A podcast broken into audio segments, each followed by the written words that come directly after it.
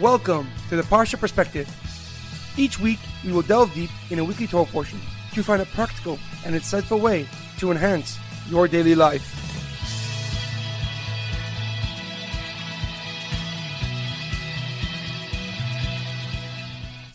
Thank you for tuning in. My name is Rabbi Shalom Yamini, and each week we'll look into the weekly Torah portion to find practical and insightful ways to enhance your daily life. This week's Parsha perspective is in loving memory of Edward ben Efraim and Shlomo ben Edward, and as well as in honor of the Refuah Shalema of Shaul ben Berta, Sasson Betzal ben Batya, Chana bas Esther, and Yerachmiel Daniel ben Tova Basha. May they have a complete and speedy recovery. The accepting heart, our Torah portion, Parshas Ki Seitzei. Our Parsha continues Moshe's final address with the Jewish nation. He begins with the law of how a soldier can marry a female captive of war and then a mandate that a firstborn son always has a right to a double portion of his father's property. He then says a very unique and strange law, the law and the mitzvah of Ben Sorer Umoreh, a rebellious and disobedient son. A Ben Sorer Umoreh is a boy at the specific age of 12 and a half years old who is extremely disobedient and violates certain unique and strange conditions. Some of these conditions are brought down the Gemara, such as stealing money to buy special Italian wine and eating meat raw, as well as many other unusual requirements. And if the boy actually meets all the conditions required to be a Ben Sorer Umoreh, he is put to death by stoning at the city gates. There are over 70 mitzvahs in our parsha, and some of the more notable ones are Hashavas Aveda, returning a lost object to its owner, Shiluach Hakan, the obligation of sending away the mother bird before taking her young, and the mitzvah of wearing tzitzis, as well as the law against wearing shatnez, any garment that has a mixture of wool and linen. However, a question comes to mind. The conditions and requirements of a Ben Umoreh are exceptionally difficult and practically impossible to fulfill. In fact, the Talmud in Sanhedrin writes that this mitzvah has not and will never happen because of its bizarre stipulations. So, why does Moshe give the Jewish people a mitzvah that will never be fulfilled? What is the point of teaching something that thankfully they won't be able to do?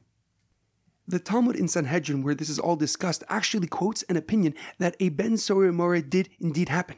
Rav Yonason argues with Rav Shimon regarding the impracticality of this law, the law of Ben Sorer He maintains that it did happen because he saw it with his own eyes and even sat on the boy's grave after being buried. According to Rav Yonason, despite being next to impossible to carry out, the law of Ben Sorer is indeed practical. It is important to note that this opinion is subject to many different interpretations by later commentaries, which would be beneficial to study. However, the Rabbeinu Bachya of Bachya ben Usher, a Spanish commentary, gives a deeper and more profound explanation. He agrees with the opinion that a Ben Sorer Umoreh never actually happened.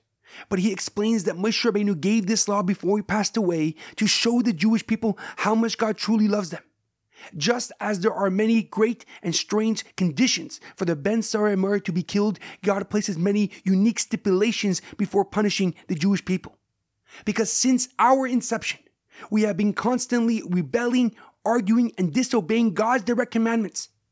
From Adam and Chava eating from the Eitz Hadas, the tree of knowledge, to the Chet Egel, the sin of the golden calf, after Matan Torah, when God revealed himself at the giving of the Torah, we have always been struggling to follow God's path entirely. Yet, with extreme mercy and understanding, God places many intrinsic requirements before punishing us. With great compassion and kindness, God takes into account the context of our situation as well as the intention and thought process behind our actions. And this is all because we are His nation, whom He chose to represent Him and give light to the world. This incredibly profound lesson from the Rabbeinu Bachya should give us some perspective and reassurance as we approach the day of judgment, Rosh Hashanah. Although Rosh Hashanah is a day of judgment for all mankind, it is also a day we crown God as our King once again for the coming year. And since we crown God each year, despite the challenges and difficulties we face, in return, God should accept us with open arms, love, and blessings for the coming year. In our daily life, it is imperative to realize that judging others is a very destructive and harmful habit. Not only because we do not know the actual circumstances of each situation, instead, because judging others is an easy way to forget that we have fallen short of our own standards. As a matter of fact, when we judge others, we are actually judging ourselves, and hence breaking this detrimental habit leads to extreme personal growth and development since we stop shying away from the pain of our failed goals and shift our focus from achieving our true potential. There's an amazing quote from very famous motivational speaker and author Wayne Dyer. Judging a person does not define who they are, it defines who you are. Have a great weekend and good Shabbos.